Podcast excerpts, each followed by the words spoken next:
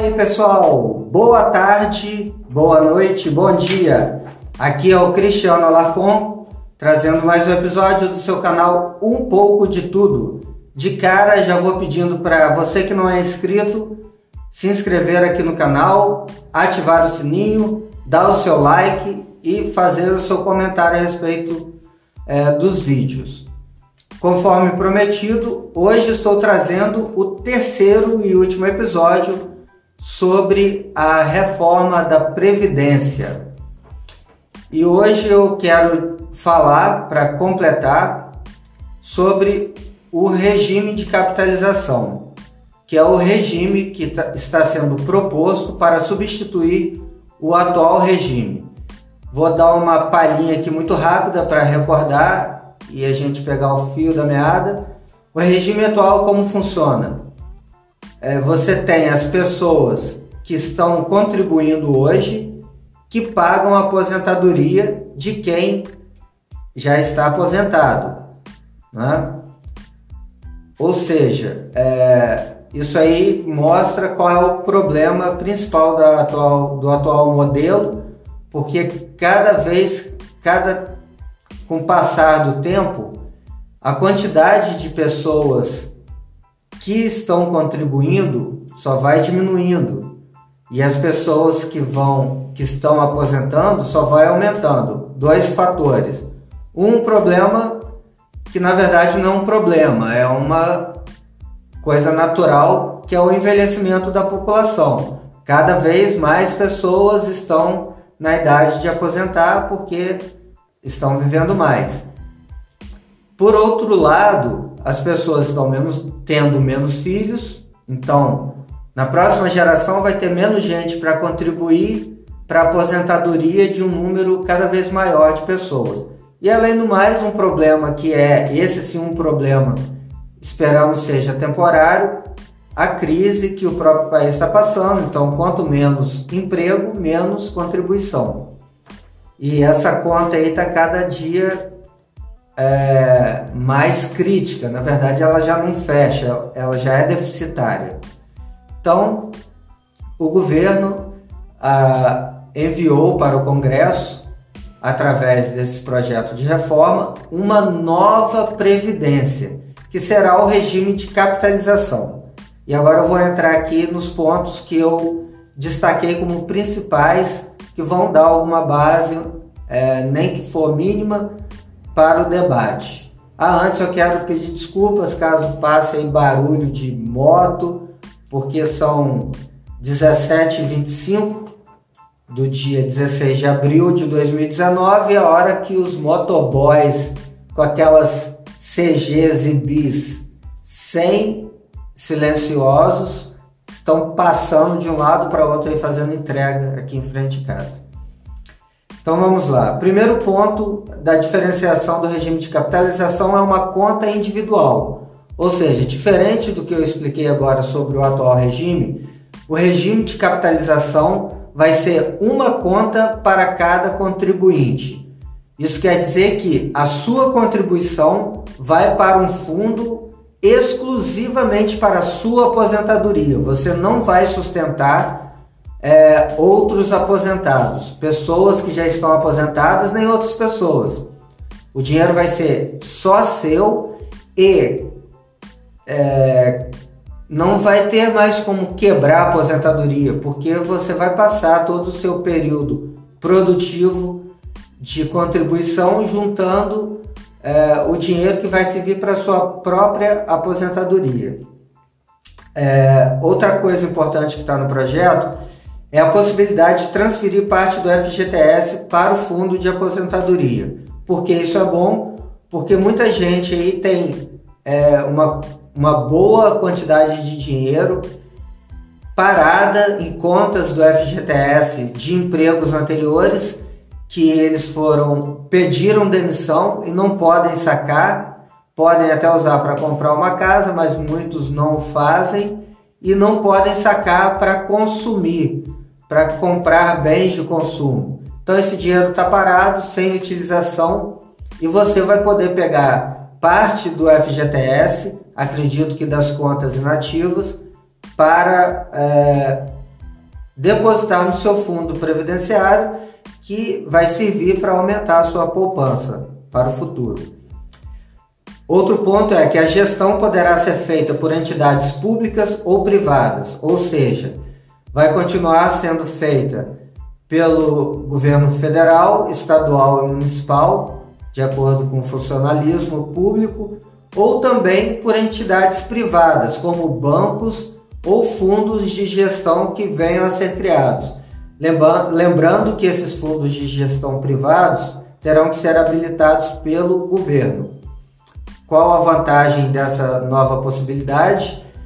Que você terá uma concorrência. Por exemplo, você inicia o seu fundo de previdência, o governo talvez te dê inflação e outras instituições podem te oferecer, além da inflação, é, alguns juros a mais do que a inflação oficial. Tá? E lembrando que esses fundos que forem geridos particular, particularmente serão garantidos ainda assim pelo governo. Outro ponto é que o governo permitirá que esses recursos que estão sendo guardados para a sua previdência possam ser investidos é, depende aí de lei complementar. Muitos desses pontos dependem de outras leis que vão regular é, essas diretrizes básicas que estão sendo dadas pelo projeto de emenda da Constituição. Mas voltando, é, você poderá é, investir esse seu fundo previdenciário em em contas de investimento, por exemplo, CDB, Tesouro Direto.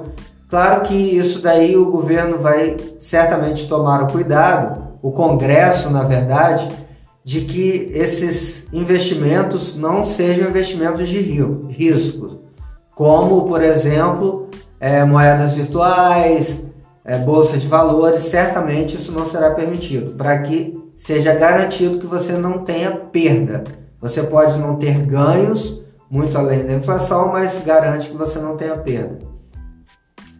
Esse ponto agora próximo é importantíssimo. Possibilidade de portabilidade sem que você tenha que pagar taxa ou algum tipo de carência para essa portabilidade. O que, que quer dizer? Você investiu o seu fundo ali, um exemplo, no Bradesco ele está te pagando a inflação e mais 1% ao ano o Santander pode de repente oferecer a inflação e 2% ao ano. Então você tem a possibilidade de transferir todo o seu fundo de previdência, por exemplo, nesse caso que eu estou dando apenas como exemplo, do Bradesco para o Santander. Ou seja, você vai dobrar o rendimento do seu plano de previdência. E aí outro banco lá na frente pode oferecer condições melhores, além dos 2%, te oferecer, por exemplo, um prêmio de 100 mil por mês e de 1 milhão a cada semestre, como já existe hoje planos de capitalização complementares, né? Então isso é uma coisa muito boa que vai gerar concorrência e quem vai ganhar é o próprio contribuinte. Lembrando, sem ter que pagar nenhuma taxa para mover a sua conta de um banco para o outro e sem que necessite algum tipo de carência para que você possa começar a receber esse benefício prometido.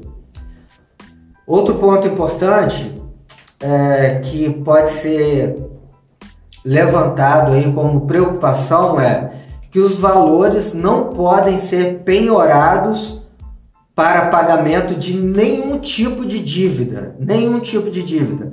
Ah, você não pagou o carro. É, a empresa que financiou o carro não pode é, pegar o dinheiro da sua conta de previdência para pagar a sua dívida no carro, do carro, mesmo que seja a mesma instituição onde o seu investimento de previdência está é, depositado. Então, se você tem uma conta de previdência no Bradesco e o Bradesco financiou um carro para você e você não pagou, ele não pode usar esse dinheiro da sua previdência para cobrir a sua dívida.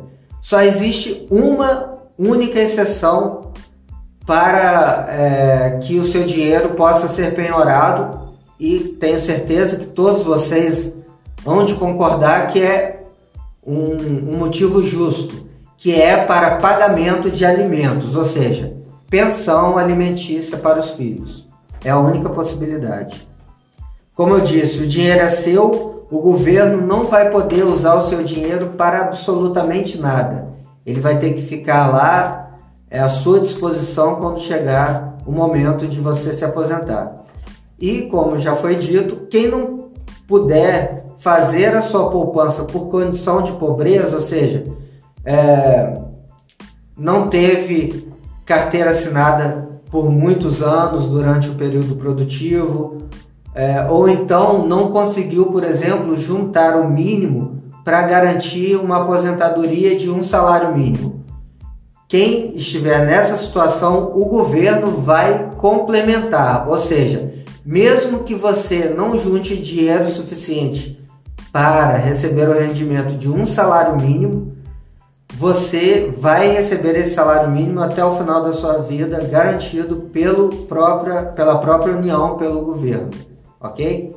Para terminar, eu só quero que vocês pensem numa coisa que eu ouvi muito interessante, que diz: eu, isso daí eu passei para, para a minha realidade. Os meus avós, por parte de pai, deixaram sete pessoas contribuindo para os meus dois avós, para a Previdência. E os meus avós, por parte de mãe, deixaram nove filhos que vão contribuir para a aposentadoria dos meus dois avós.